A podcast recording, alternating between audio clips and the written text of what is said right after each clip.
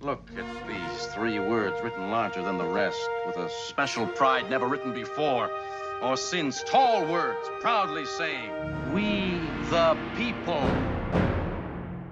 We could just, you know, do it the way it's written. Okay. Do, do you have it? Do you have it open? Yes. Okay, and, and you'll read it when it says your name? Yes. Okay.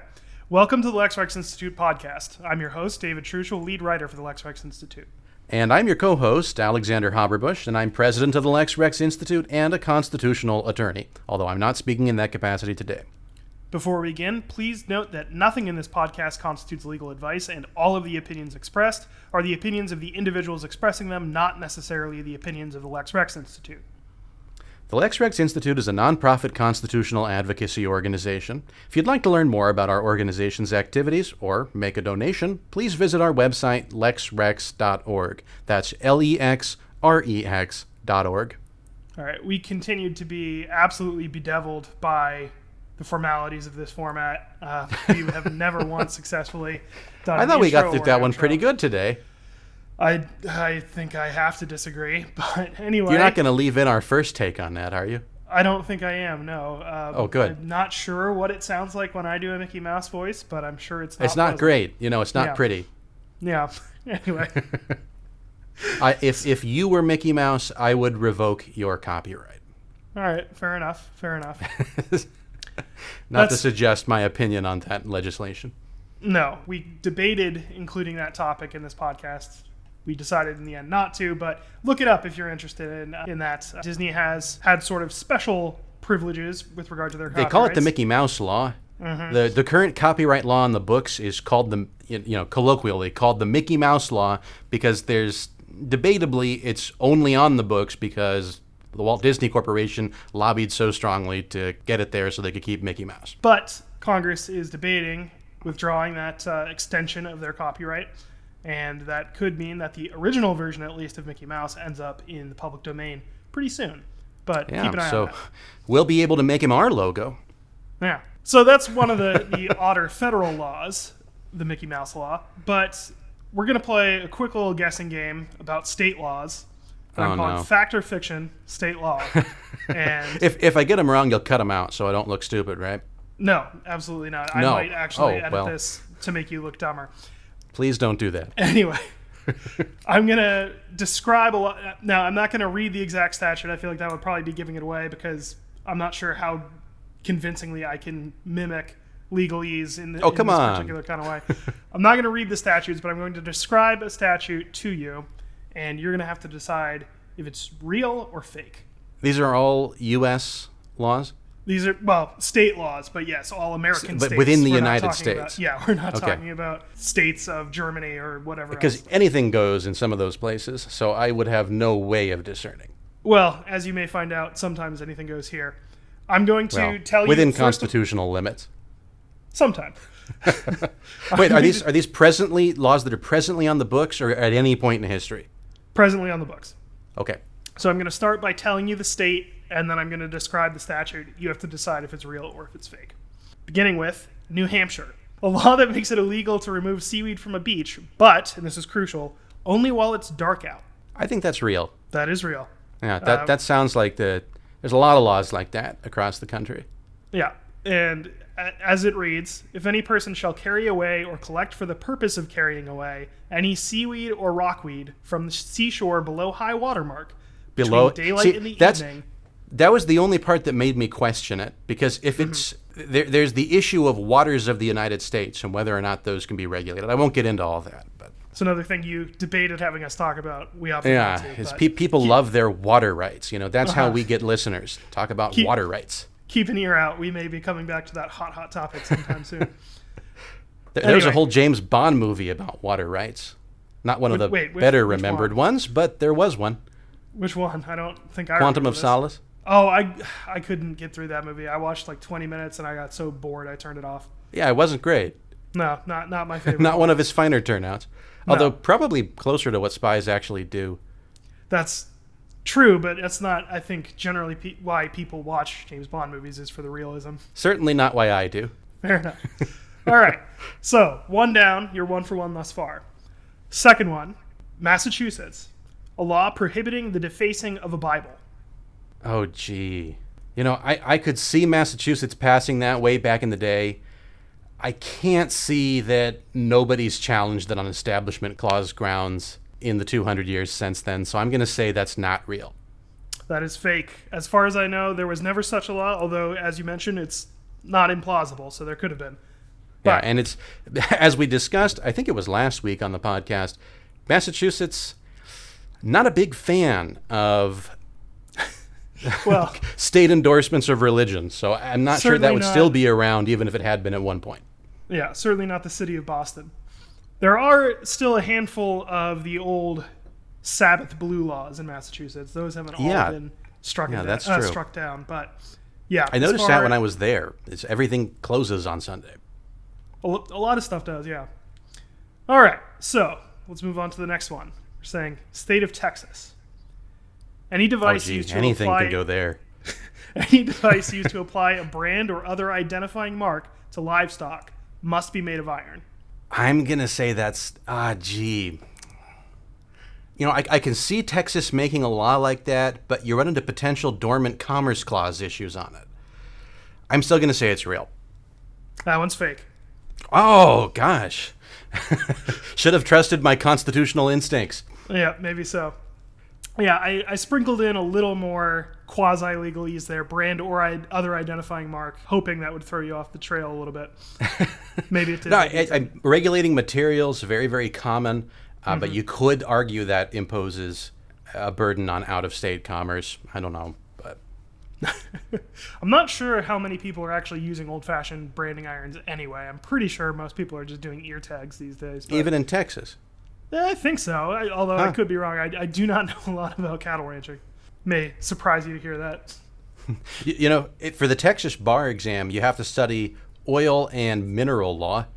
Only bar exam in the country where you have to study that.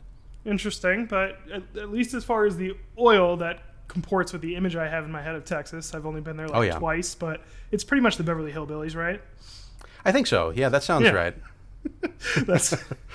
I hope nobody, none of our listeners in Texas are offended by that. I'm not sure we have any, but if we do, that was a joke.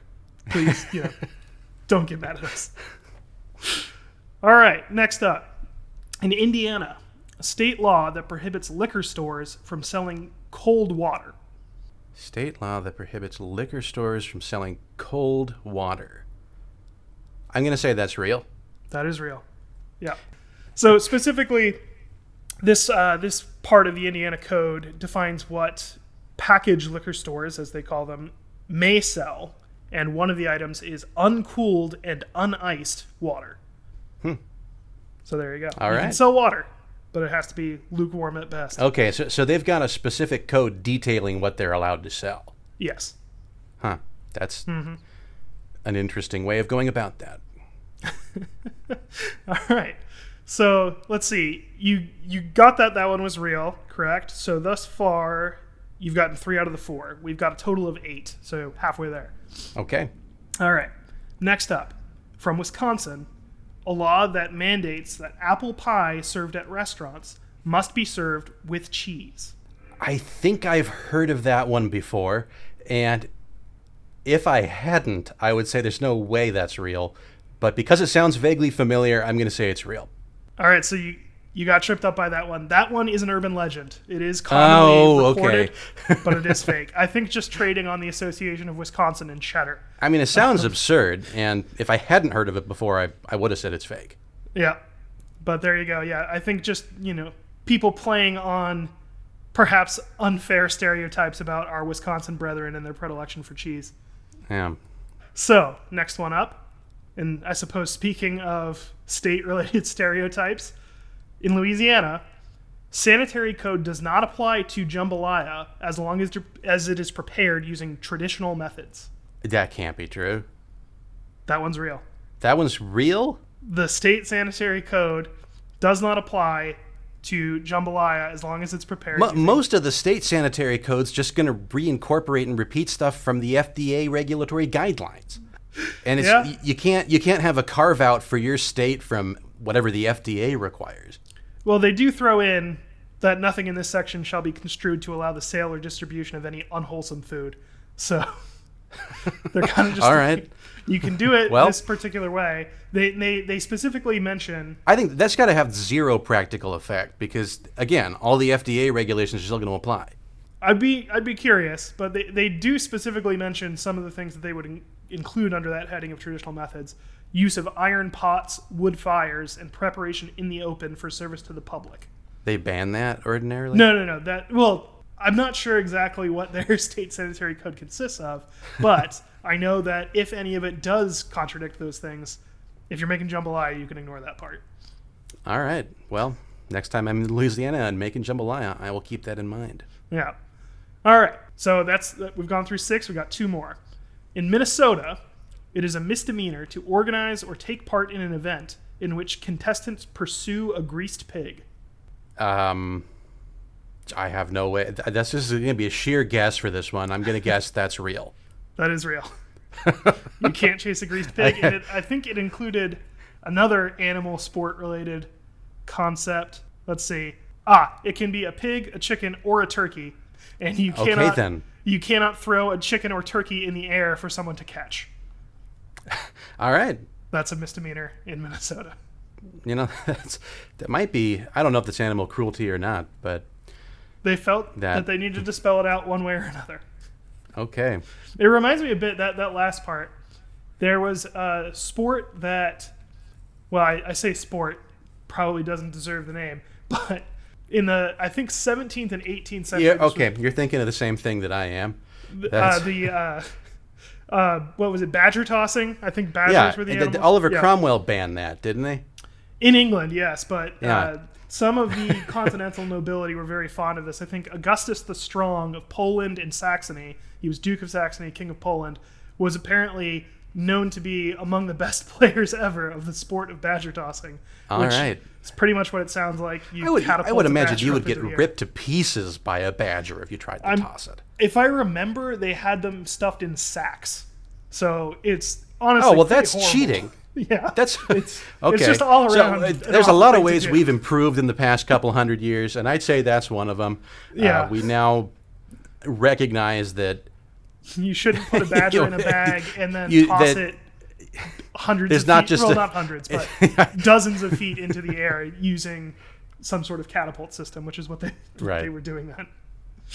We also whether you want to call it animal rights or not, I, that's language I'm not particularly fond of. But Mm-hmm. certainly, we no longer just allow people license to treat animals however the heck they please. All right, so last one, and let me let me run down. I think you've got so far correct, correct. About half. I think I have an F at this point. Incorrect, incorrect, correct. yeah, I, I think you've got four right and three wrong thus far. Someone that sounds about right. Closer attention can. So if I want a this, guess. passing grade, I have to get the last one right. Yeah, if you get this last one, I, I'd say you you've passed the quiz. Otherwise, Unless, unless they do you grade on a curve? well, it's just you. So no. Oh, well, All right, last one up, and this this may put some of our listeners in mind of our first episode. In Oklahoma, they declared by statute that there is an international communist conspiracy to overthrow the federal and state governments. this is this is just a statutory proclamation. Yes, it's a, a law by which the government of Oklahoma declared that this is true. Okay, um, that probably happened. That's correct. That's a real one. Yeah. All right. Is, is that in their code, or is it just that that was a? Okay. I don't Mm-hmm. Yep. know why you'd incorporate that into the code. Title 21 1266.1 Upon evidence and proof already presented before this legislature, and then blah, blah, blah, basically, international communist conspiracy. So, right, that is, so- you can't deny that in Oklahoma. That is that is no. It's not that you can't deny it. It's that Or- it's legally the case. yeah. You're allowed say, to or- deny the truth, but that is legally true in Right. Oklahoma. Well, you didn't let me finish. I was going to say, or face no penalty, but, you know, not agree with existing state law. Yeah, I, I don't think you're doing anything illegal if No. you disagree with what has been proclaimed to be thus. Yeah, it's just, just that At you're wrong. You're legally wrong. Yeah, at variance with an element. And I guess that means if you chose to engage in a debate with your friends and they challenge you to prove this, well, you could say, well, it's law. That's about the only reason I can imagine to pass such a law, actually. Somebody got into which I'm not going to say is an invalid legislative purpose. I, I like to imagine that, uh, like an Oklahoma state senator got into an argument at a bar one night, and somebody was like, "I don't believe you. There's no way. There's an international communist conspiracy." Well, how do you how do you prove cons- I'm going to settle this. conspiracy? Yeah, you know, conspiracy is notoriously the most difficult thing to prove Mm-hmm. because it's almost entirely circumstantial almost all the time. So now in Oklahoma, it's actually very easy to prove, at least in terms of the communist conspiracy. So there you go. All right. So I think we can give you a passing grade on that. Then I think you got Good. five out of That's. I don't- Might have didn't embarrass four out of the myself eight. too badly. but uh, you know, let's let's not quibble. I guess. Yeah. All right. So with that out of the way, that extremely enlightening segment. Uh, out of the lawyers know a lot of common law rules. We know a lot of cases, but you know the minutia of statutory law between all the different states. There's just no reason to memorize that. You can look it up. Thank you for finding a way to convert this into a point about law in general. That's uh, Yes. Let's let's pretend that's what we were trying to prove here. Is that state law is very different from the often very different, I should say, from the sorts of things you actually need to know to be a lawyer. So, for any of At least state who- statutory law. yeah, any of our any of our listeners who may be considering law school, if you were thinking about trying to memorize your state's code, don't. Yeah, you won't get much benefit out of that in law school. All right, with that out of the way, we're going Other to than talk maybe about. in Louisiana. Oh, that's a good point. But listeners who want to know about that should listen to last week's, the week before's. No, no, no, All of them, because we don't remember which one it's in. I think it was the first episode we talked about Louisiana. Just start from the beginning and listen to all of them. Yeah, sure. There's not that many so far. You can do it. Yeah. Okay. It's an afternoon. You can finish all of them. I'm not up. sure I can, in good conscience, recommend you do that. But if you feel so compelled, I can. All right, fair enough. Anyway, let's get into some news though. And this one, now, this next one, I know basically just what you told me, which was not a lot. I know you were eager to talk about this one. We talked about it previously, but there's new developments in the Congressional January 6th committee. So why don't you Yeah. take it away? So uh, actually, uh, our team. So I'm working on behalf of John Eastman in that case. I think I mentioned last week that that's the that I'm doing that, and we filed a brief yesterday in that case, which you can go online and read. Uh, we'll provide. I don't know. Can we provide the URL to that in the description for this episode? Probably. If I Okay, remember. we'll, we'll do that.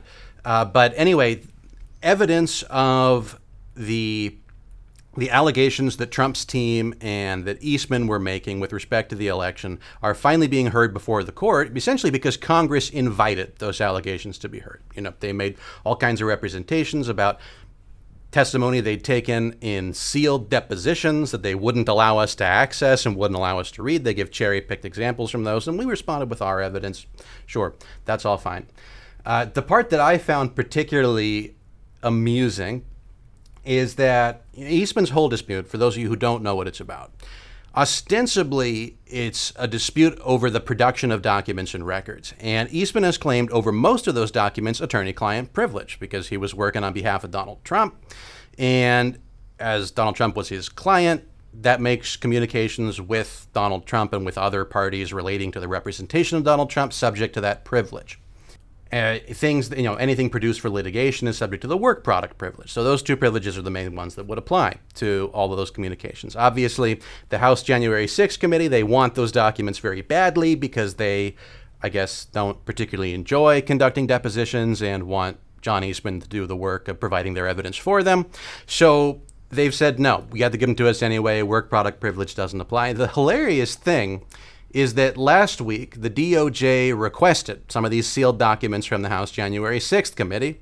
Well, what does Bennie Thompson, head of the House January 6th committee, say? We can't give them to you. They're subject to work product privilege. I found that amusing. But anyway, that that case is evolving. We've got a we've got an article about that case on our website. We'll link that in our description as well. I'm not going to go into too much detail about what's going on there, since that is a live case in active litigation. But the Lex Rex Institute's involved on that, and if you want to stay updated, follow our website for updates. And while we're on the subject of things that Lex Rex Institute's currently working on, I just wanted to make a quick announcement to anybody out there who may know people in civic government in the state of California. because recently a bill was enacted by our legislature called SB 9. For those of you familiar with the bill, I think you already know the basics. For those who don't, basically what it does is it allows people who own single family residences to subdivide those residences and then rent up to two properties on each of the subdivisions. A lot of people are very concerned about this because they think it's going to fundamentally transform the character of, of neighborhoods that have single family residences. They think that large commercial investors are going to buy up residential property, things like that. And basically, you know, the concern is that the state government is forcing cities to do things their way, whether or not it works for different cities. Well, Lex Rex Institute is currently in the process of developing a program for cities that are looking for ways to carve out exceptions for for them. You know, ways that they can make SB9 work for them. And that's a program we're currently developing. It's going to be a comprehensive set of recommendations and proposed laws for cities who are interested in pursuing that. So if anybody knows people in municipal government, send them our way. We do have hope. You know, we can help you out if you're worried about SB9. I'm sure you folks will hear a lot more about our SB9 project as developments come, but just be aware, hope is on the horizon. Now, some of you may be following us on Facebook, and if you're not, well, shame on you. You should be. Uh huh. What? Who, who's on Facebook anymore? The only reason to be on Facebook is to follow us. That's right. That's exactly right. I actually don't even know what social media is popular now. I've just heard that kids don't like Facebook. Kids don't like Facebook. That's true. I think Twitter is for people of our generation Is for it- the most part. TikTok, TikTok's I- pretty popular now. Yeah, I guess. I don't know. It's just it all seems bad to me. I don't Isn't know. it? That one's owned by the Chinese, isn't it? That's just a way for the Chinese to spy on kids in America. I that may be a slightly loaded way of putting it, but I, I think it is Really? Chinese owned. That's true. anyway, Anyway, don't don't let the Chinese spy on your kid. Oh, we didn't give our disclaimer that none of this constitutes legal advice, did we? yes, we did. It's part of the intro. Oh, good. Good. Yeah. Well, in that case, I can say don't let the Chinese spy on your kids. Yeah, what we didn't say, and which we did say last time, perhaps should say again, is it's just a bad idea in general to take legal advice from a podcast, no matter who's podcasting or what they're saying. So Yeah. don't do that. if you, if you know if you get in court and you say hey your honor a podcast told me so i That best case scenario he will look upon you with pity as a, a poor fool who trusted a podcast worst case scenario you'll go to jail I would say, yeah, and in between, maybe you'll get a judge who doesn't know what a podcast is and assumes that's some. oh and you'll have to explain it no that's your worst case scenario Oh, fair, fair.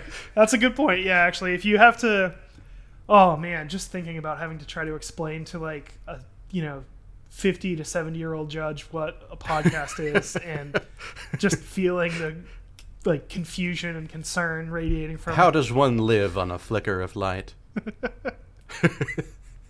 Anyway, that's a star trek reference for for those who do follow us on on Facebook, you may have noticed that we posted two very similar stories in pretty quick succession, and we thought it was a, a significant enough convergence that it, it bears talking about here.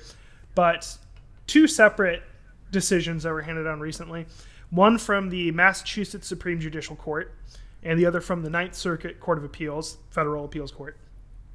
But basically, both of ninth them, circuit's going to be the western states mm-hmm. yeah, the case comes from I think San Francisco, somewhere in Northern California at any rate. But both instances where the court on appeal called for a retrial due to due process violations arising out of lower courts imposing COVID 19 restrictions. Yeah. So ba- basically said that the the first trial these people had received was not valid.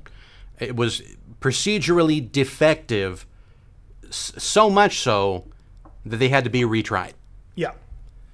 Now, both of them I thought were interesting in how they actually played out. The Massachusetts case came from juvenile court, which is basically family court for minors. Well, And these were these were both just to give some context. These were both COVID nineteen related alterations Yeah. to the Yeah. uh, to judicial procedure. So I, I think most people probably know this, but COVID nineteen changed people's lives in a lot of ways. I, I think people probably know that at this point. Uh, Yeah. A lot of people couldn't go into work and so on and so forth. Uh, that was true of judges and courts for a little while too. Hearings all moved online. Uh, you had to deal with some of the worst, most technologically inept people probably on the planet doing everything over Zoom. I, I will never forget my very first Zoom hearing. Uh, it was a case that had very complicated case. Probably about 60 parties were in it, and they were all on this Zoom meeting. And the instructions that had been issued said that if you wanted to speak, you were supposed to raise your hand, press the button to raise your hand, and then somebody would unmute you, whether it was the clerk of the court or the judge himself, it wasn't clear. But the judge starts going through the calendar, going through, you know, here's a motion that's been proposed. Is there anybody opposed to this motion? And then he would sit there for a few seconds. And if you looked up at his screen, he would see that there were about 20 windows with people frantically waving their hands at him, trying to get his attention. But he would just say, Do I hear anybody opposed to the motion? Hearing no opposition, the motion is approved. And then he would move to the next thing on the calendar. And he kept doing that for about, you know, 20 or 30 items oh, until finally, actually, my client somehow managed to call into his chambers and get a hold of a clerk there. And the clerk rushes into the courtroom and alerts the judge, hey, there's all these people on this hearing that want to have their cases heard. That, but that was one of the most nerve-wracking experiences I've had in court. You'd think, you know, doing things remotely is a lot less nerve-wracking. Well, not always. It's kind of nerve-wracking to just sit there and watch your client's rights evaporate before your eyes with nothing you could do about it. I can believe that, and that's But actually he, he very, did end up doubling back to the top of the calendar and going over it again. But anyway, all that to say, I'm familiar with procedural deficiencies from COVID 19. So go on, David. Yeah, that, that actually sounds pretty similar to the first instance, which was the Massachusetts case. The way the original trial went was this woman had her parental rights over her child terminated as a result of this trial. And among other She things, lost her. Ch- so my client was only worried about money. This person's losing their kids because of that. Yeah. Among other things, you know, the, the High Court's opinion noted, it, I think this is almost verbatim, it became clear she had not been provided with instructions on how to use video teleconferencing technology. So, to begin with, Oh nobody gosh. explained how she was supposed to do this. It very quickly became clear, apparently, that she wasn't going to have a stable enough connection to actually use video conferencing. So, in her description, she ended up driving around the city of Boston, I believe, trying to find a cell phone signal strong enough to just keep telephone communication going. Wasn't That's like a nightmare. Oh yeah, wasn't able to hear That's horrific. more than a few minutes of key witness testimony, and apparently it was bad enough that when it came to her turn to cross-examine a witness, she was representing herself in this case. She Hmm. basically gave up out of frustration at not being able to make herself heard. And yeah, it, the stakes could So- not so this- higher in that case. She lost Clear- clearly- rights. This person's, if they're representing themselves in this, clearly this is not a wealthy person. Yeah. Do you know how this was brought to appeal? I don't. I didn't get a lot of the detail on this. Yeah. I think it. So the Because it's, it's hey, you really shouldn't rep- ever represent yourself pro se. I, I don't recommend that at all. But especially at the appellate level, I, I can't imagine a pro se person being able to draft an appellate brief that would actually convince Yeah. the court. I'm I'm guessing in purely a guess that she probably did get representation for the appeal, but Yeah. Well, probably somebody like the Lex Rex Institute that's looking for people whose rights have been infringed and helping them out for free. yeah, but Which the, is, you know, boy, just to tell you guys, that's why what we do is important. yeah because No, this point. person's child this person would have lost her child and not gotten the child back despite no fair due process Mm-hmm. if there hadn't been somebody willing to take her case on appeal Yeah, and I recall, I do remember, the original trial was held in September of 2020. This decision to grant a retrial didn't come down until a few weeks ago. So, my gosh so where's the kid been in the year. meantime I assume either with, you know, another parent, different relative, whoever you know was disputing custody, perhaps, or as a ward of the state. I'm not sure.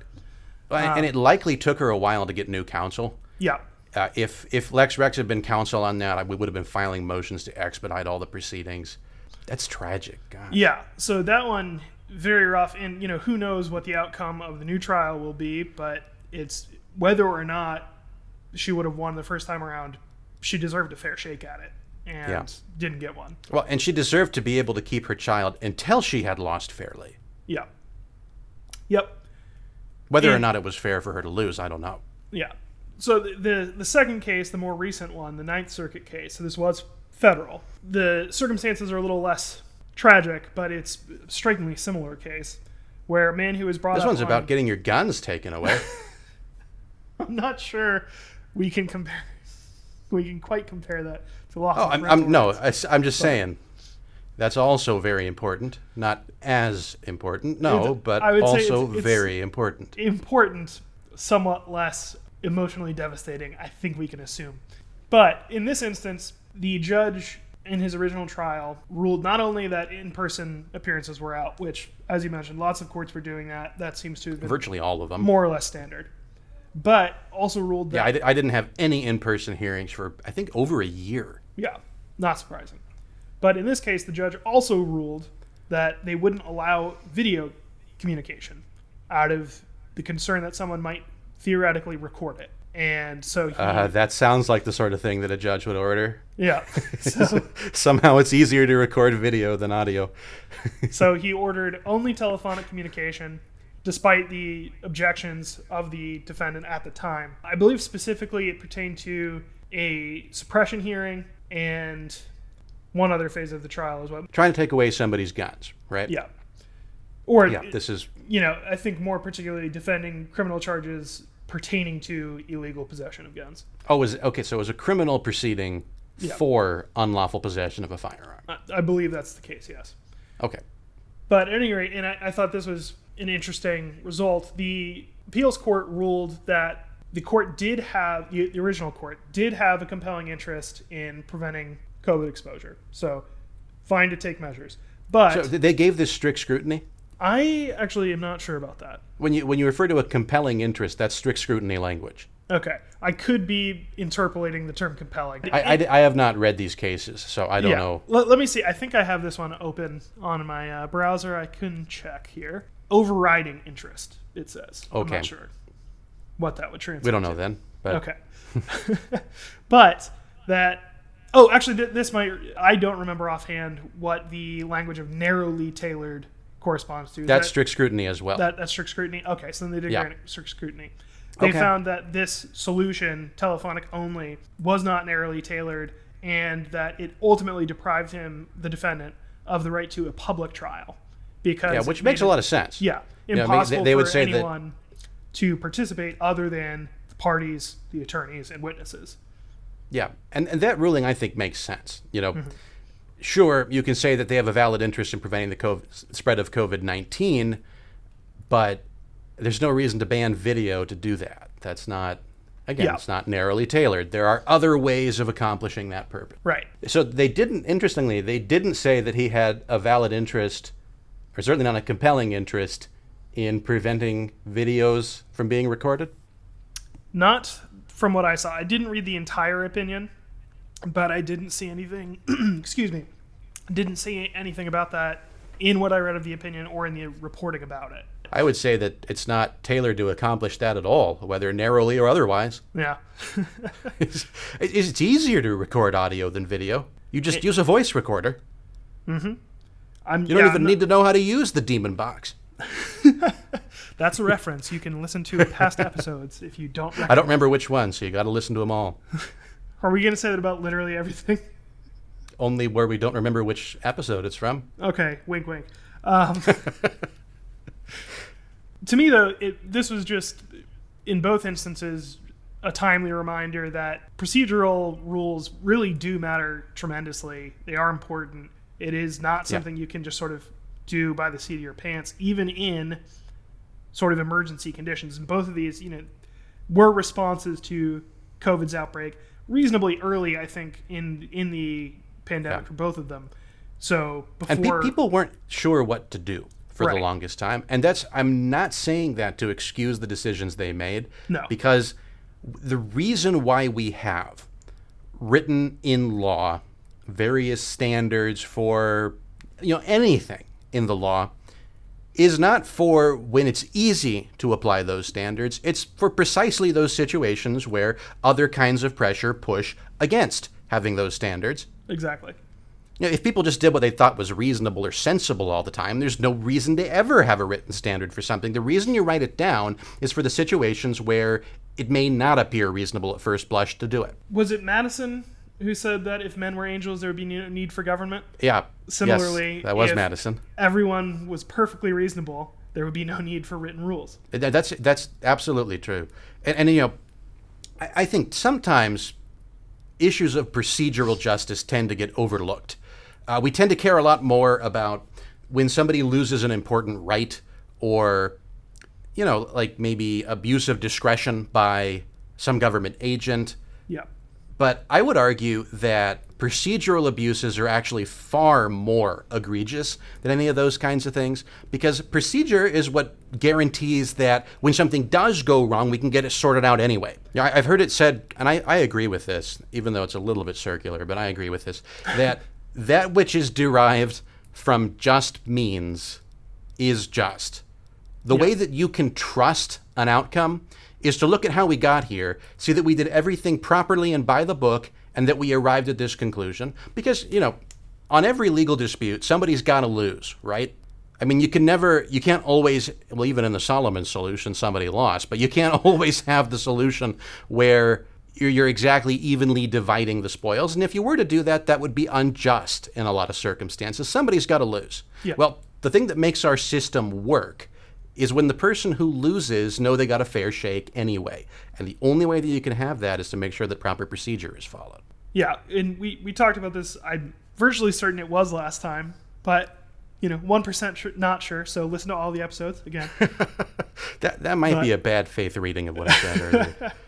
but one of the main things you're looking for, in some instances, perhaps the main thing you're looking for in a system of law, is consistency. And one of the best ways to ensure consistency is to have a prescribed means of going about doing different things. Yeah. Repeat the steps, you should come to at least similar results. Well, ha- having prior notice and fair warning of the law's demands is one of the primary protections of liberty. I mean, it's like the, the Emperor Caligula famously published his laws in a hand so small and posted on a place on the wall so high that nobody could read it, because that way people couldn't have fair notice of the law's demands and he could punish them for anything. Mm-hmm. Well, those sorts of procedural requirements in the law are your fair notice. Well, and as we're reminded here, they apply to judges too, not just to ordinary people. Yeah. Well, and if you don't have that, you're enabling tyranny. I mean, really, that is that's the very essence of tyranny: is arbitrary use of power, unbounded by external restraints. And speaking of administrative courts, let's uh, let's transition. That's brilliant transition, David. Uh-huh. now, I'm not. You know, you may have heard me imply that administrative courts are the same as tyranny. I did not say that. but let's get, let's go on to our main topic this week, which is He also didn't say they're not. That's true. I I I took neither. Sta- I plead the fifth. Let's just leave it at that. I plead the fifth. Our main topic for this week, which is a decision that was just handed down, I think two days ago, something like that, very recently. Yeah, and this is huge, by the way. yeah. It, we weren't originally going to talk about this. A because it hadn't We we happened yet. revised our entire program to talk about this because this is, frankly, uh, particularly with with with Lex Rex's focus, the focus that we have on the structural aspects of the Constitution.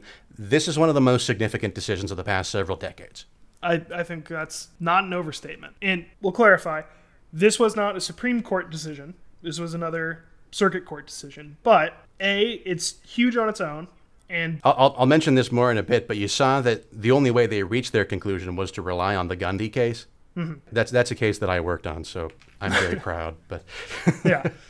But B, I think their reasoning here lines up very closely with what some of the recent talk from the Supreme Court has revolved around as well. And we'll get into that. like the Gundy case, yep. yeah, that's because that, see, so I we should just say what the issue is first. Yeah, so yeah. the case is is Jarksy Jarksy Jerksy or Security and- Jarkisi, I, am not sure. something sure. like that. Not sure how to Uh, pronounce v- it. We didn't listen to v the on audio. Security We- and we Exchange. Commission. Yeah. Sorry, So- what's that? I, I said we we did not listen to any audio of this. We've just read about it. Forgive Yes. us for any mispronunciations. Yeah, It's a weird name, Some, I'm sorry. Something, some J name versus the Security and Exchange Commission. Yeah. And this case pertains to a what was until quite recently seldom referenced doctrine called non-delegation doctrine, which is basically just a fancy legal way of referring to the separation of powers. Congress has got to stay in its lane and the executive's got to stay in its lane. So we I mentioned last week, you know, we talked about what Congress is supposed to do, we talked about what the court's supposed to do. I said maybe next week we'll talk about what the executive's supposed to do. Well, sure enough, that's what we're going to talk about today because least in part. what this case has to do with is when Congress passes a law that illegally gives essentially too much of its power to the executive and enables the executive to engage in lawmaking. We call that delegation of power, and it is always illegal, unconstitutional for Congress to delegate its power. Actually, when I was studying for the bar exam, which was not too long ago, the generally accepted wisdom, what was taught to us in actually the bar review, Erwin Chemerinsky taught it. I've mentioned him before. He's a leading constitutional scholar on the living constitution side of the debate. But Yeah. he actually mentioned in his lecture Non delegation doctrine is never the right answer. It never applies. You don't need to worry about it. That has significantly changed over the past few years, culminating, at least to date, although we hope this goes further, but culminating in this Fifth Circuit case. Yeah. Now, I had the privilege and the honor of drafting the brief on behalf of the Center for Constitutional Jurisprudence in that case, in the Gundy case. And that was the first case to be heard since prior to the New Deal era in which the court had granted cert on non delegation issues. And that case ended up being one that we won. It was about whether or not uh, the provisions of SORNA allowed the executive to just basically, on its own authority, decide whether or not they were going to retroactively apply sex offender status to various people. We won on that case saying they couldn't do that. So now, non delegation is a live, ripe issue for courts to look at. And finally, we're getting rulings on it. So let's talk about that ruling that was just issued by the Fifth Circuit. One of the things I want to clarify, just because it could sound a little off to people listening, when we say Congress can't delegate its power, that does not mean it can't cooperate with executive agencies in any capacity. They can well they're they're free to give executive agencies even rulemaking authority. You know, that's what regulations are. Mm-hmm. It the word delegation has a specific meaning within the law. Basically, if Congress gives lawmaking power to the executive, the question is whether or not we consider that a delegation. And if it is a delegation, then it's unconstitutional, is sort of the way that the terminology works on that. Right. And sort of rule of thumb, why don't you go into ways that you would determine that? Like, how, how would you distinguish between just sort of empowering an agency to do certain things versus unconstitutional delegation? Well, the accepted traditional test is whether or not there is an intelligible principle to guide the executive agency in its rulemaking capacity. Let- Let's, before we get into too much of that, do people know what executive agencies are? Like, is this an issue that most people are familiar with, do you think? I think on a certain level, probably yes, but it, it probably wouldn't hurt to, to just give the crash course. So, th- there are only three things in our government, right? In our federal government. Yeah. There's Article 1, which is the, the legislative branch. That's two houses of Congress, Senate, House of Representatives.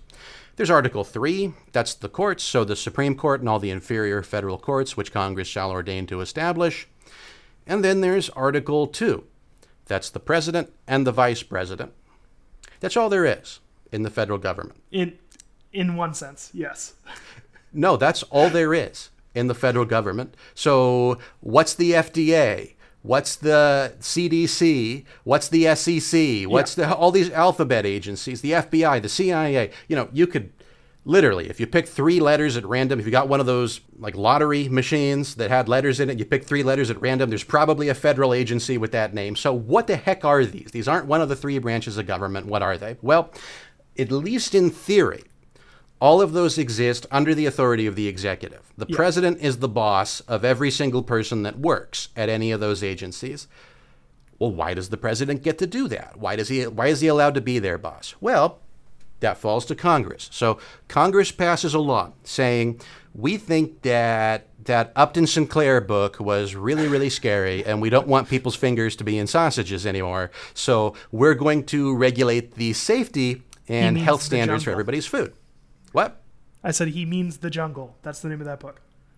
Yes. And we, so we're going to regulate health and safety for everybody's food.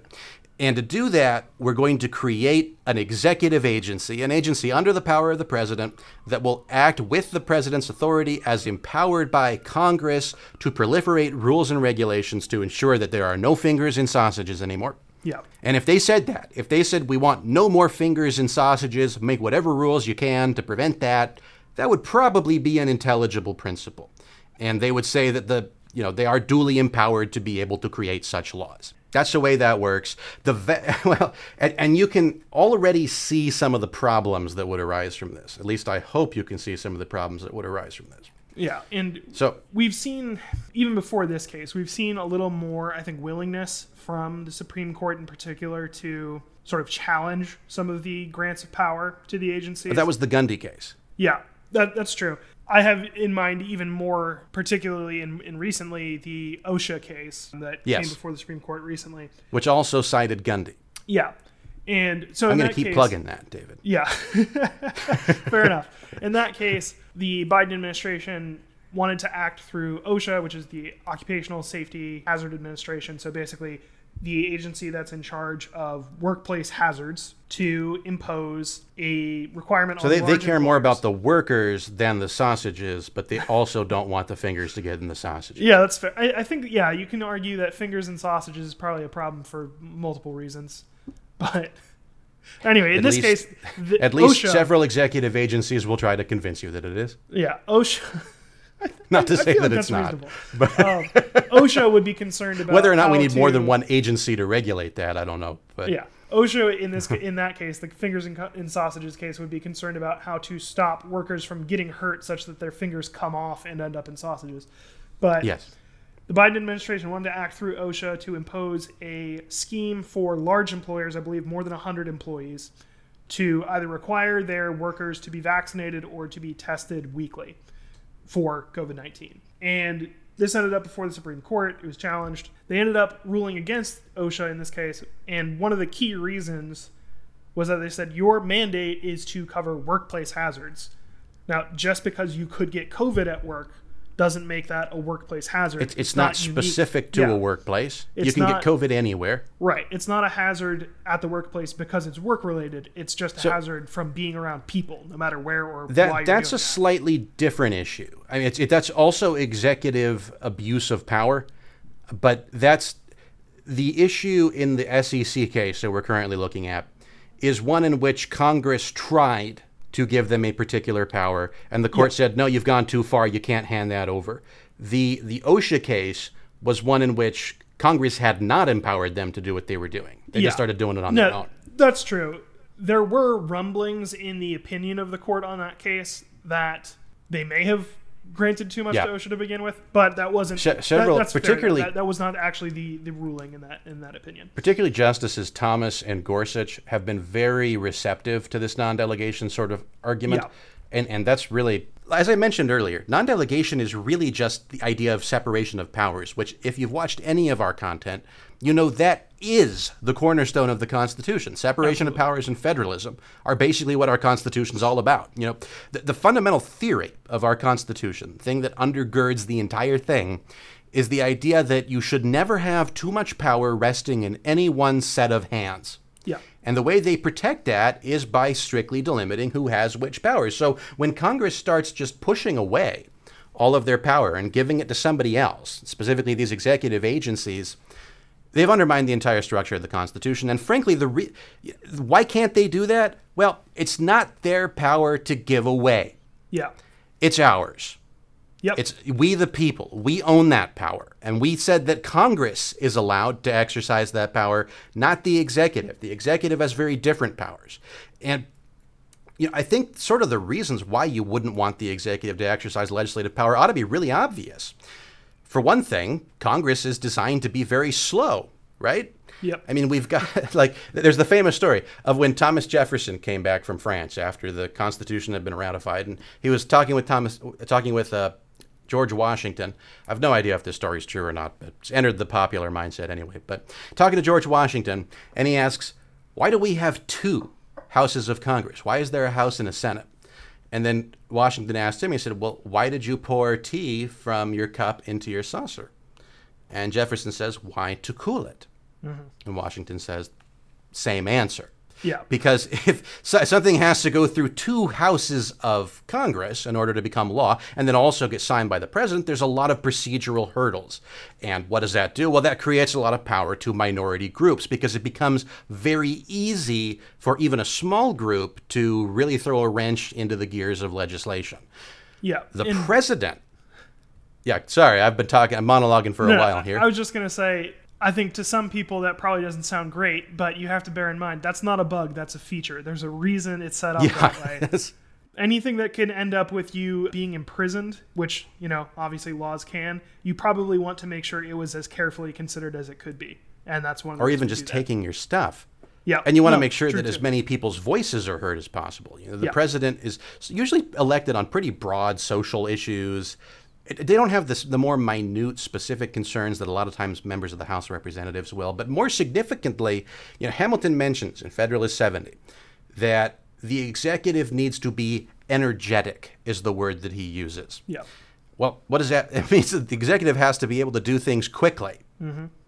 So, what happens when you pass lawmaking authority from a body that is designed to be slow and deliberative and to weigh a variety of concerns from bunch of different groups of people, and you pass that to somebody designed to be energetic?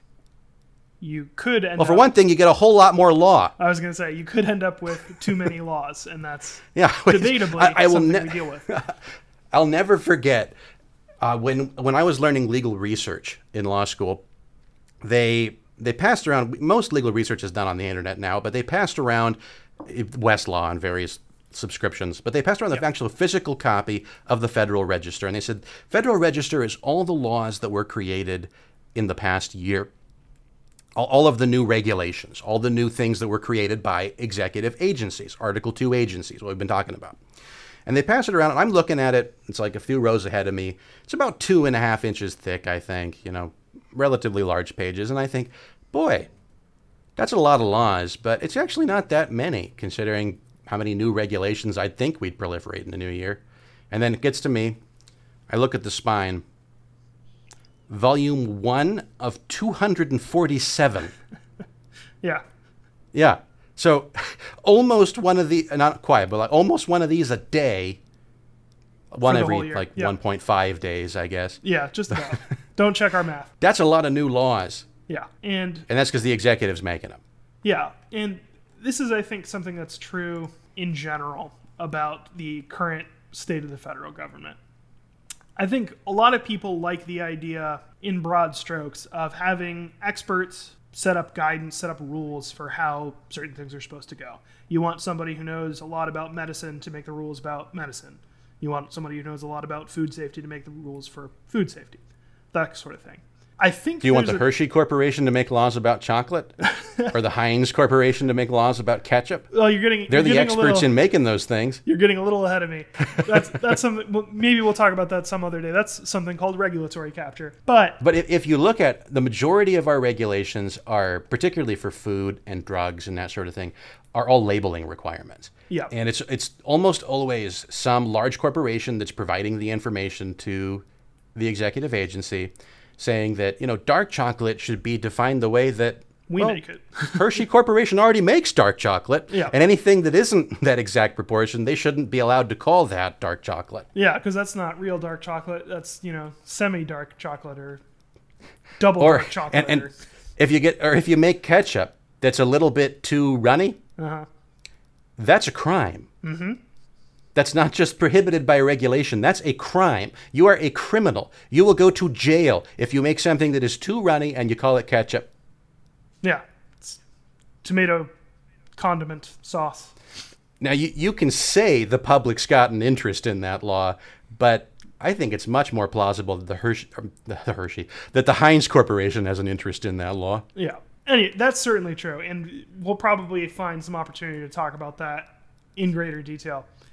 One of the things I think that happens, though, is uh, you may have heard the expression main character syndrome, and if not, you might be able to guess what that means. But basically, I think people have a tendency to think of themselves as the, you know, the, The center protagonist of, of reality. Yeah, the protagonist, exactly. You know, everything is fundamentally about you.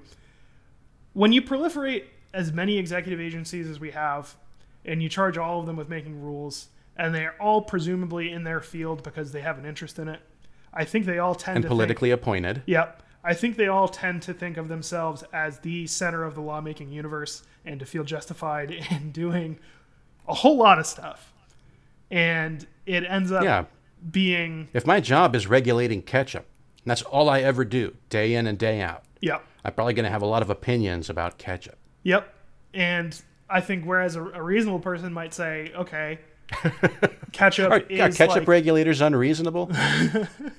maybe, well, maybe in this particular regard. I'm not going to comment on what they're like outside of, of this arena. But I think a, a normal person, if you ask them like, what's ketchup? They might say, well, it's like, it's like blended up tomatoes and I don't know, spices and salt and sugar and stuff. And you'd be like, yeah, okay, that sounds like what ketchup is. And you might But say, they but they hired a bunch of ketchup nerds to define. Yeah, and then you What's ended up- ketchup? it's like, oh well, you know, it can't be this kind of tomato because that tastes completely different. That doesn't have a sweet taste at all. It tastes like this, and so okay, so it can only We, be these we- specific the public cannot be misled. No. And it's very serious when they are. We've got to send people to jail when they mislead the public about this. Yeah, and so obviously there's more steps to this process, but I do think something like that tends to happen. Well, it, it's like a, you know, again, procedural justice.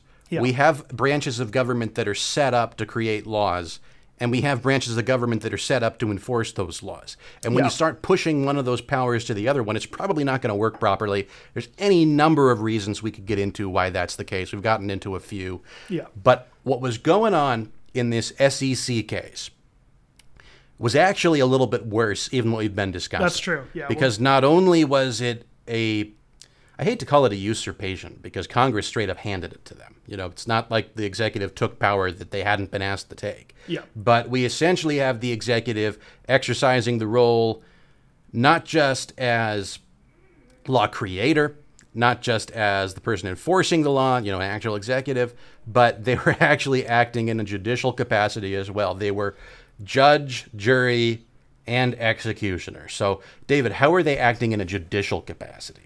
So one of the very fun features of a lot of these executive agencies is that they get to establish their own courts. Uh, Article 2 courts, uh-huh. administrative courts, or you can call them Article 1 courts too, either one. Yeah. But so in this instance in particular, so it'll probably help to talk about it concretely. There's this guy, Jarksy Jarkeezy, however you say it, that guy, set up a hedge fund, created it, you know, hired somebody else basically to manage it, as I understand it. Again, didn't really drill very deeply into the factual He- background. He here. basically committed fraud. Yeah. So or, they- or rather is, is being accused of committing fraud. And Yes. the SEC is investigating him and charging him with fraud, which Yeah. they have the option to do either in an Article 3 court, a regular district court, right.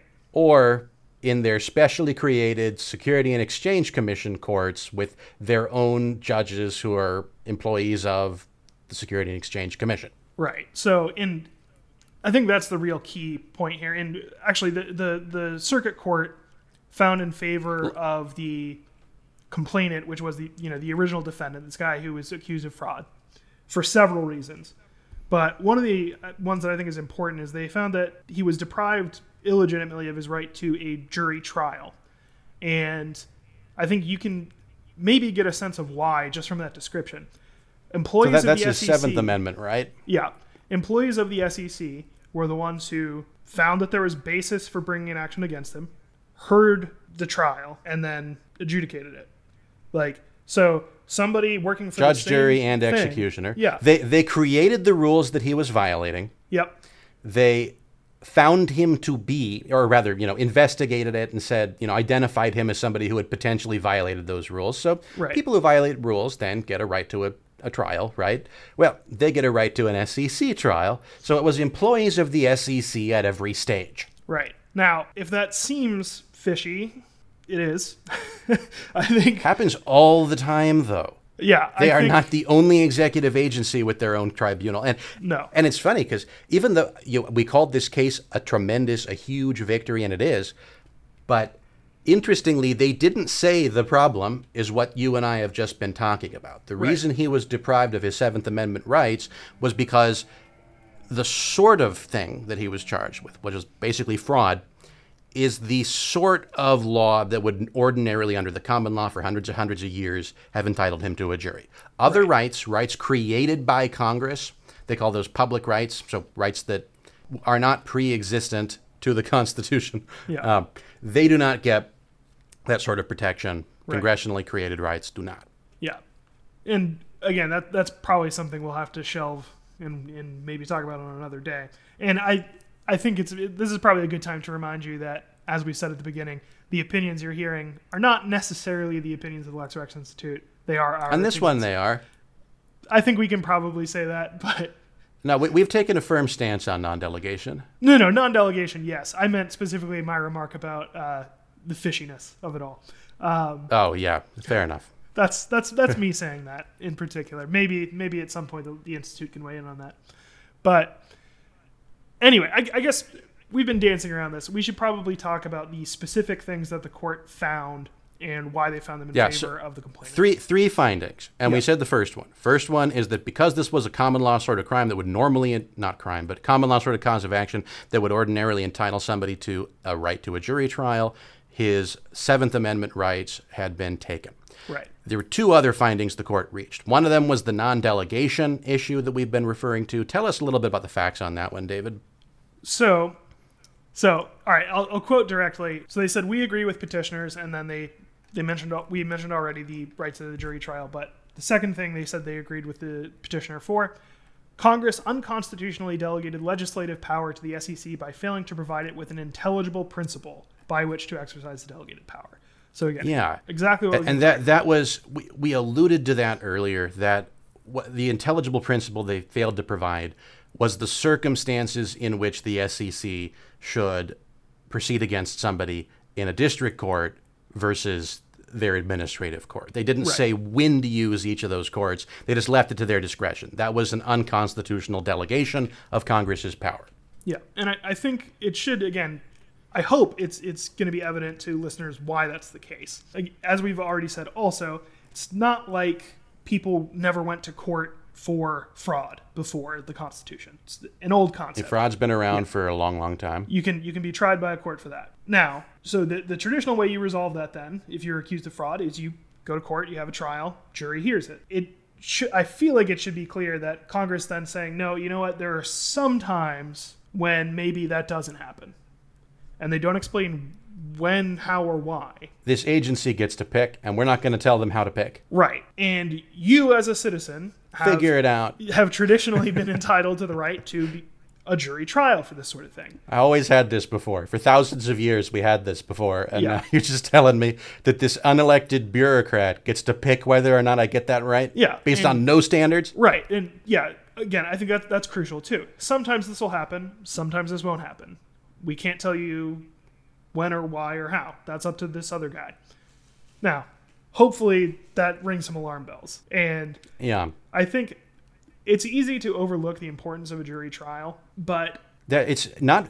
Look, I, I hear people every day singing the praises of democracy, Yeah. as if the United States is a democracy. the most democratic aspect of our system of government, hands down. I mean, nothing else even comes close. The most democratic aspect of our government is the right to a, a, a trial by jury. yeah, at the end of the day, the people who decide whether you have committed a crime or not are people like you, normal people. or or are civilly liable That that's true too. for, for common law causes of action. Yes, but I think I like to go with the crime thing because that feels more impactful. Anyway, Okay, at the end of the day, majority of our law is civil. yeah. At the end of the day, though, it's not someone who is you know possessed of special privileges because of their expertise or anything else who gets to make that decision. At the end of the day, it's we the people, and I think that's important. Yeah.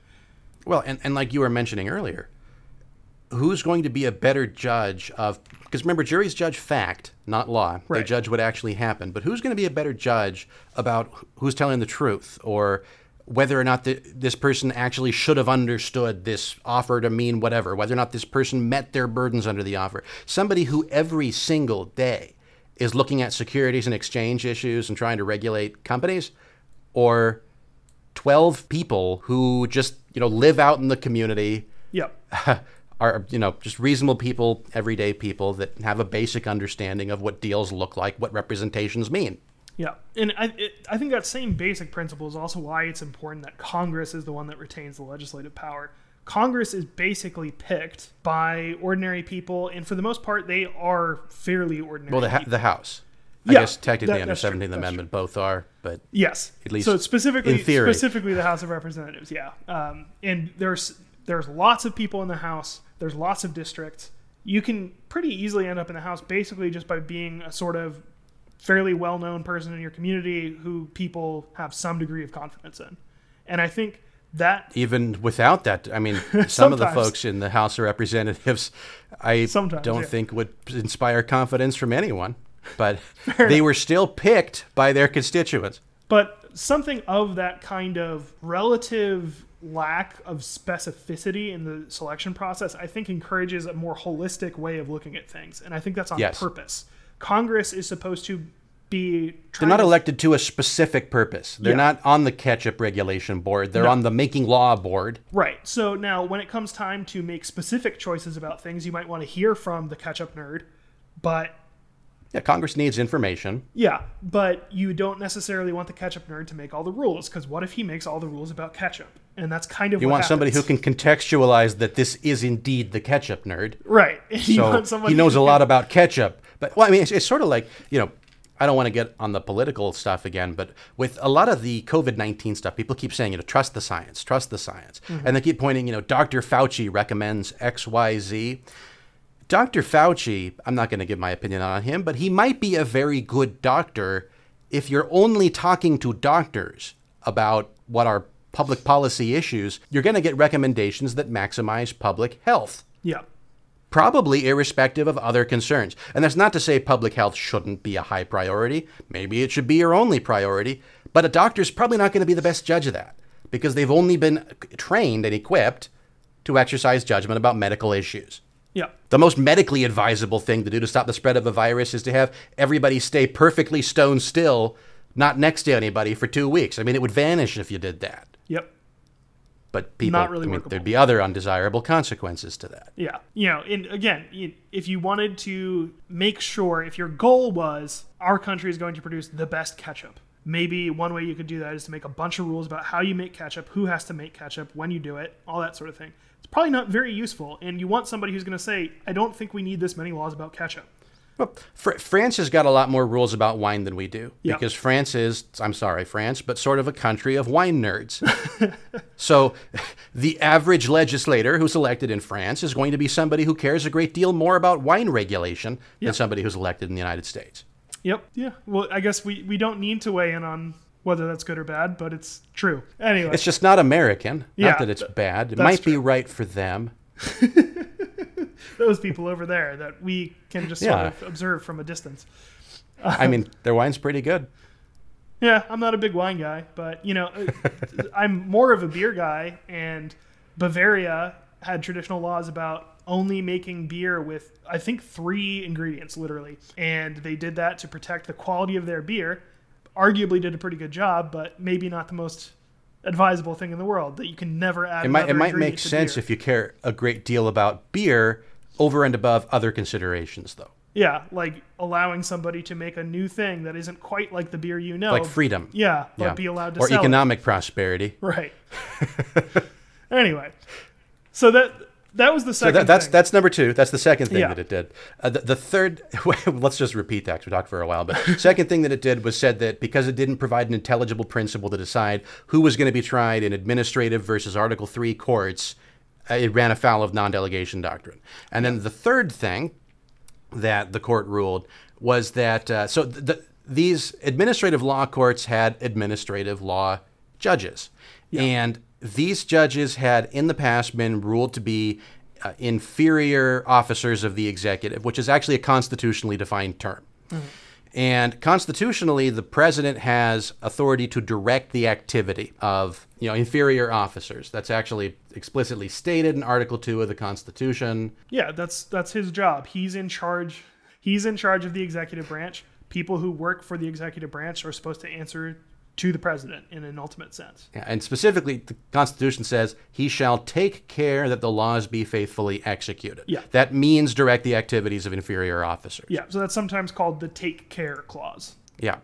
And basically, what the court found was that these officers, in order to be removed as judges, had all kinds of provisions. You know, basically, like they had to be fired only for cause, which means, you know, you had to do something that was you shouldn't have been doing on the job. It can't just be that the president doesn't think you're doing your job well. You have to have a specific cause for firing. Yeah, it's, it's like any for cause clause in someone's employment contract. People know what that is, right? I think so. But if, if you don't, oftentimes employment contracts will spell out specific things that count as good cause for firing, basically. And sometimes those are Yeah. specifically defined. Sometimes there's, you know, existing law about that that they have recourse to. But and their contract did have that. yeah, So, what the court rules is because they could not be fired at the president's discretion, that was actually depriving the president of his ability to take care that the laws be faithfully executed. And the president, because he wasn't taking care that the laws are faithfully executed, was violating the Constitution. Yeah, and So- actually, in th- in this case, it was a double layer of for cause protection. Only specific people That's within right. the SEC can fire these judges, and the judges. So, it had to go through a few different steps before it even got to the president. yeah, so basically, judges have to have cause to be fired, and then the people who can find that they had good cause to fire them are themselves protected by a for cause provision. So the president could find good cause to fire the people who have the power to find good cause to fire the judges. So basically, there's a lot of red tape that goes with trying to Yeah. actually remove So- one of these judges. long story short, this ruling on all three of those grounds is probably the single biggest blow to the administrative state that's been dealt since the Roosevelt administration. That's when all this stuff really started. Yeah. You know, that's when all these alphabet agencies and executive overreach started to proliferate was during the New Deal era. Basically, he bullied the court into accepting his New Deal proposals, and they have done that for what, the 80 years since then? Pretty much. That tide may finally be turning, and this case is sort of currently the high watermark on that. Yeah. And I think a lot of people are sort of uncomfortable with the idea of getting rid of that on the assumption that that's how we make sure people do things the right way. It's funny that a lot of people who have been critical of the courts for some of these recent decisions have sometimes made reference to the quote unquote undemocratic character of the courts. And I think the Well, that's the point of the courts. The courts are politically insulated. that's that's true. That's what that's what makes them a court as opposed to Congress or the president. That's true, but it's also I think it, it's hugely ironic that in many instances what they're getting mad at is a decision that takes the rulemaking authority away from an unelected body of bureaucrats and gives it back to Congress to make the rules. Congress, which is actually elected and by far David, David discusses this very, very well in his OSHA article. What did we end up calling that? I believe why you're, and then parenthetically, likely, and parenthetically, wrong about the Constitution. I didn't name it that. Somebody wanted to. I think you know probably a more interesting title than I gave it, but I don't. uh, I, I think it's an excellent article. we'll probably we'll try to link that in the description too. Yeah. I don't know how many links we can put in the description. Uh, we'll see. But I, I do think that's that's ironic that Congress, which is by far the most directly quote unquote democratic element of the government, other than juries. true. But as far as the people you would think of, Juries literally are a direct democracy. That's the true. people themselves determining the outcome. that's true.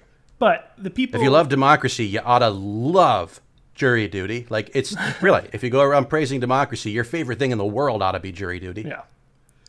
I'm not even kidding. But Congress, which you know, especially the House, you you elect these people every two years. If they're doing a bad job, you can get them out very quickly.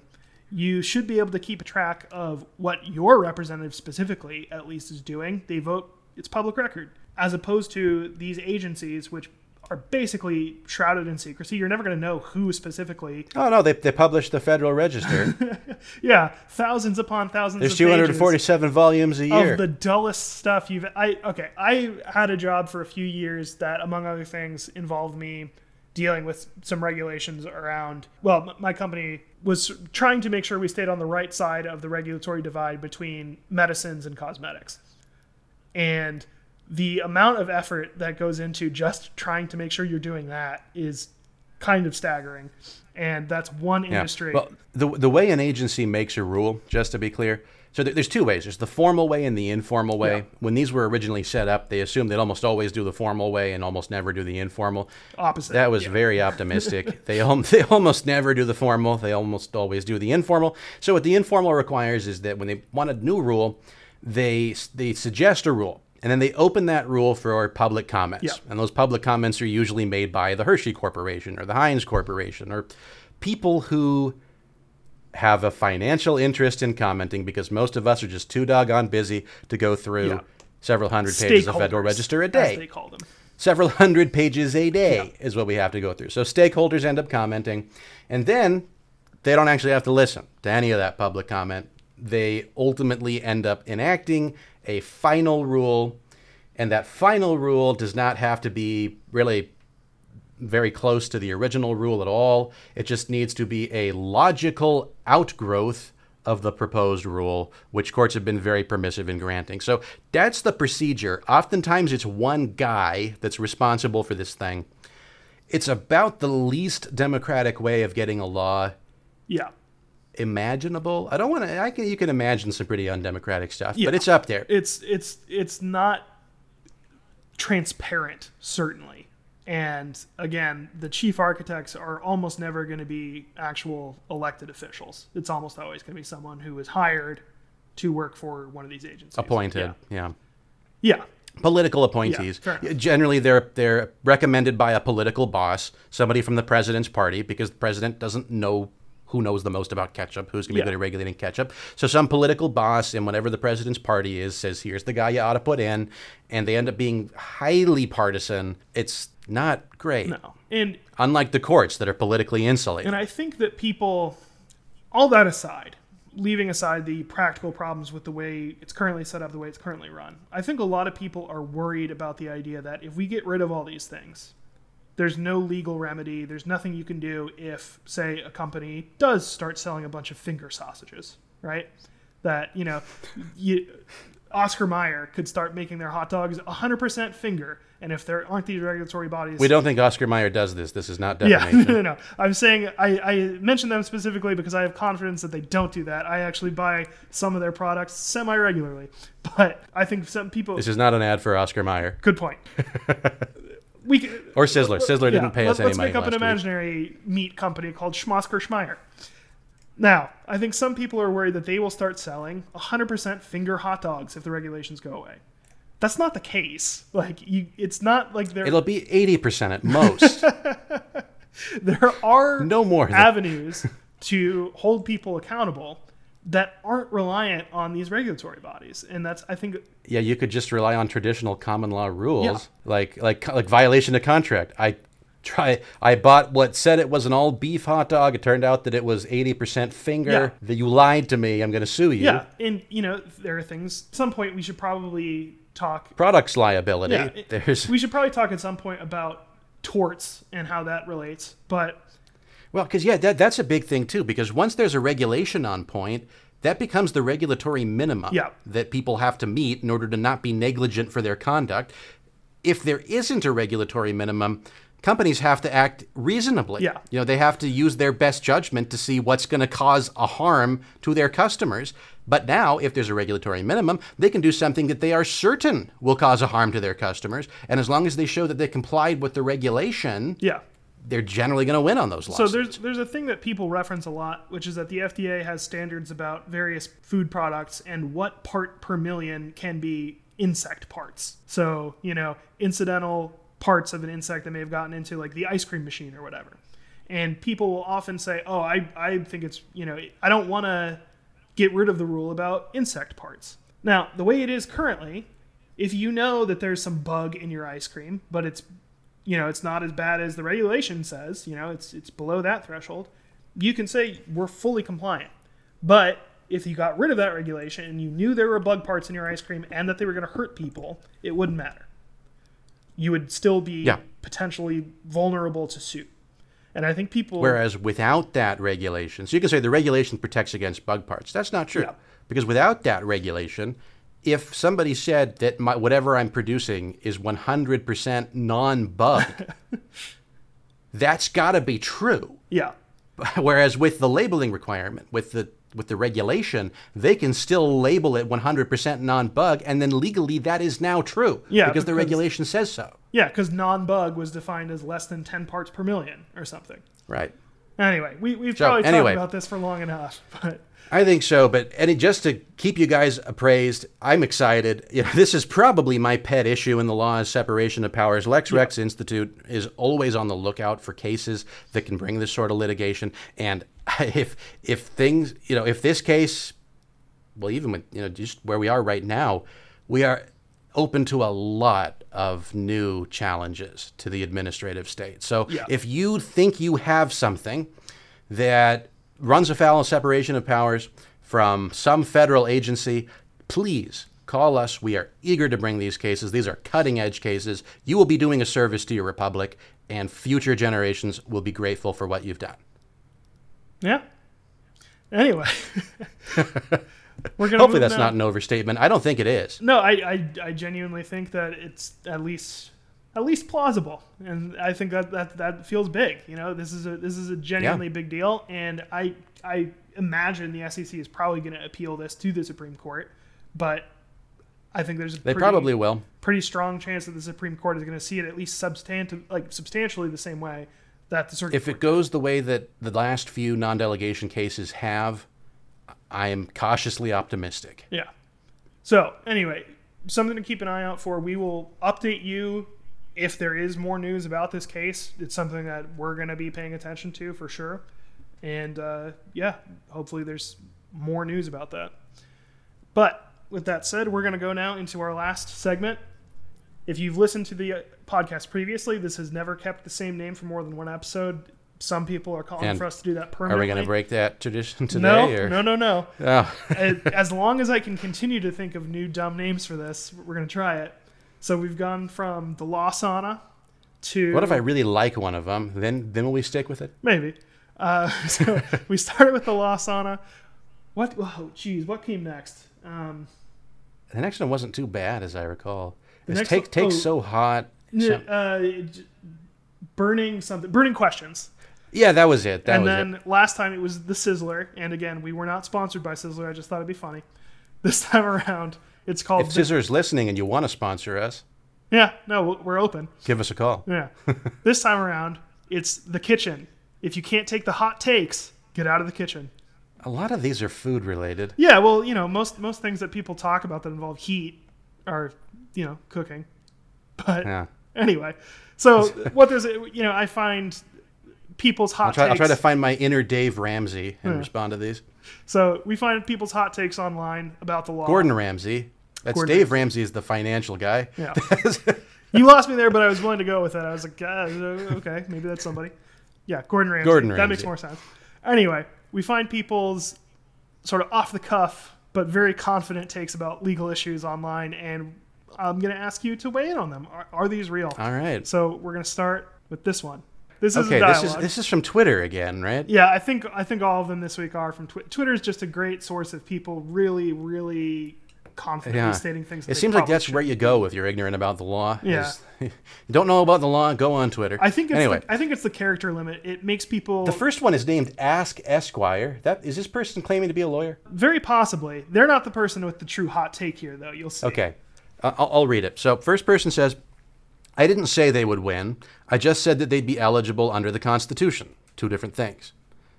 Okay, I don't know what they're referring to. But second person says, "But you aren't eligible to be president of the United States if you aren't nominated by a party, and one of the two major political parties at that. Quit being a Rude word. um, something I probably shouldn't say on the podcast." Yeah. Uh, a, a stupid donkey. Okay, I hope people know that parties aren't part of our system of government. In fact, You know, Washington famously warned against parties in his farewell address. This is not true. Constitutional qualifications for being president are 35 years of age and a natural born citizen of the United States, not being a member of one of the two major parties. That is very wrong Yeah. and, And not at all correct. I think it, it bears mentioning that it'd be very odd if you did have to be a member of the two major parties because a you know in, at least theoretically at the beginning of the country we didn't have major parties we weren't supposed to have parties and b what what the- this person. Uh, sorry, go ahead. the de, I just want to say the de facto major parties have changed multiple times in both name and platform so What, difficult what this person probably means is that you aren't eligible to get onto the ballot in some states without being a member of a major political party. That is true. Typically, they have like a minimum number of, of votes you had in the last election as the threshold for whether or not you can automatically get on the ballot in the next election. Otherwise, you have to get signatures or what have you. But that, again, that's just to qualify for the ballot. You can be elected without being on the ballot. yep that's a good point too so anyway, the ballots all right. are all state run. That's not. It's not a federal requirement at all. All right, but so I, th- I think we can regard that one as conclusively resolved. This person's wrong. Great relief to me. Very personally. wrong.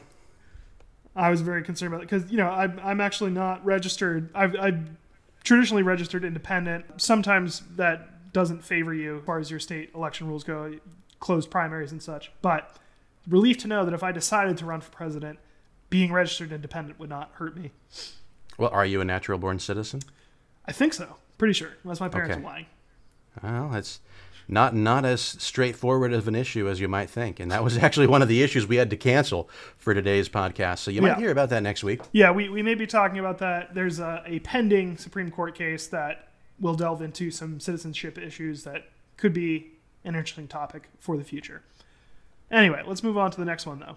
And this one is going to require a little bit of explanation. Um, you may not have seen this in the news. It became briefly viral. I think most people have forgotten about it already. But these people on, I think, a Delta flight, members of a choir, somebody got a guitar out, started playing the guitar. Members of this choir who were also on the flight stood up and started singing in their seats. People videotaped it. Some were upset about it, some were not. But that's the context. I, I personally say I would find that pretty irritating. I, I would ask. People Well, it depends what they're singing. well, for me, it mostly doesn't. I don't want to hear you sing on Oh. a flight. I basically just want to do everything in my power to try to ignore the fact that I'm on a plane. I hate flying and just, you know, sort of tune it out in general. But Well, you can pretend you're at a concert. That makes it easier to tune out. Eh, it probably depends Sure, on the the- acoustics aren't great though. No. Actually, I know the acoustics aren't great. I've been on flights before. All right, so, you know, we're learning something new about you. You have flown on planes. I, Anyway. I have. That's true. So this is someone talking about that. Does that airline accept government money? This is Twitter again. Yeah. Uh, if so, they're all Twitter if the airline is allowing this behavior, this also means the government endorses this, thus violating the separation of church and state guaranteed in the First Amendment. Oh my that true? gosh. We, we I think it was last week, although I'm not eh, that was last week, right? That we talked about No, that was 2 weeks ago. That we did, that we did establishment clause. I- Yeah. yeah, I think that was two weeks ago. no part of this is right.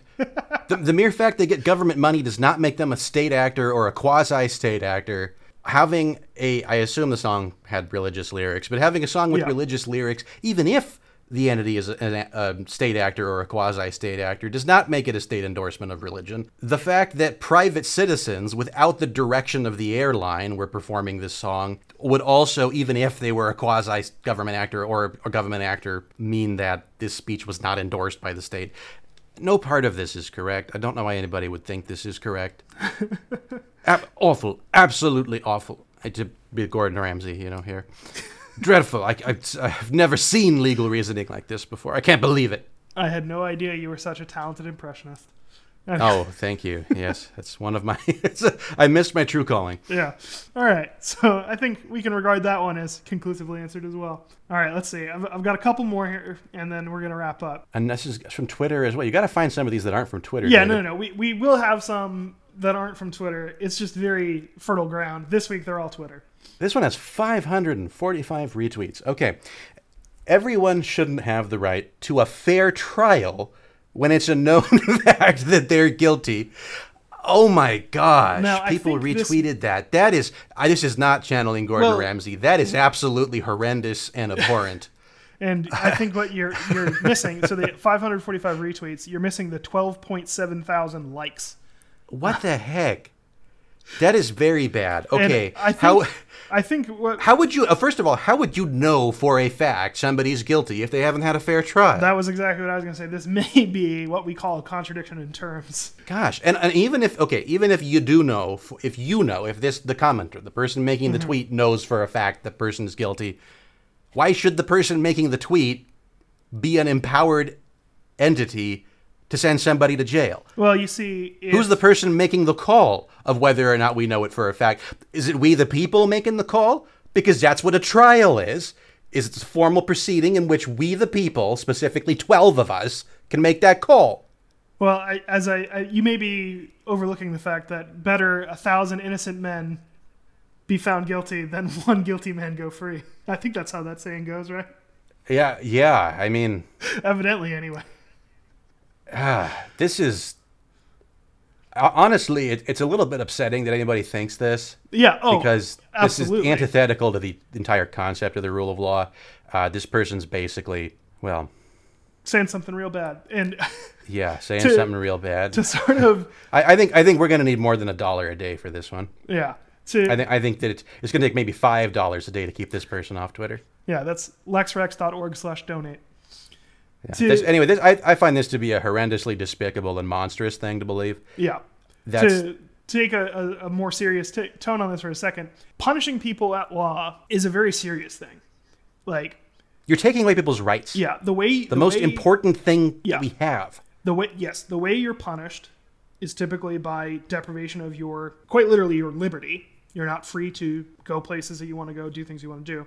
And the way you enforce that is with the threat of deadly violence. When you do that, you need to be as sure as possible that you have come to the conclusion fairly, openly, and well.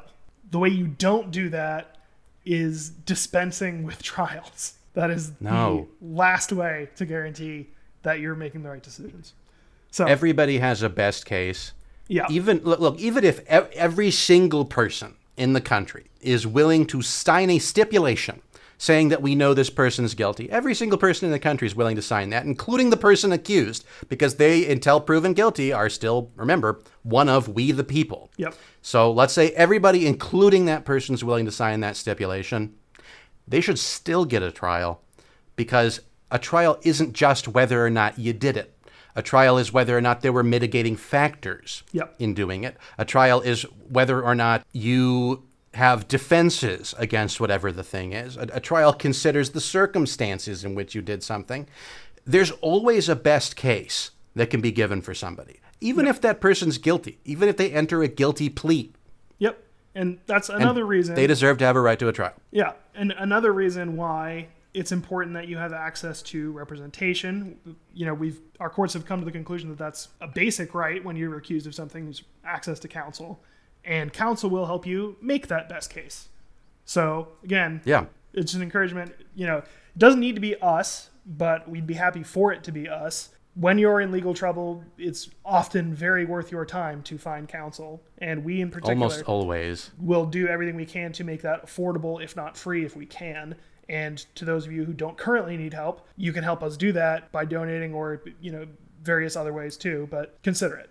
Anyway, And we, we get a lot of calls where people don't end up hiring us. They just do a free 30 minute consultation, ask, you know, what are my options here? What are my legal rights? We're perfectly happy to do that. yeah, You know, we're not going to pressure you into hiring us. We, our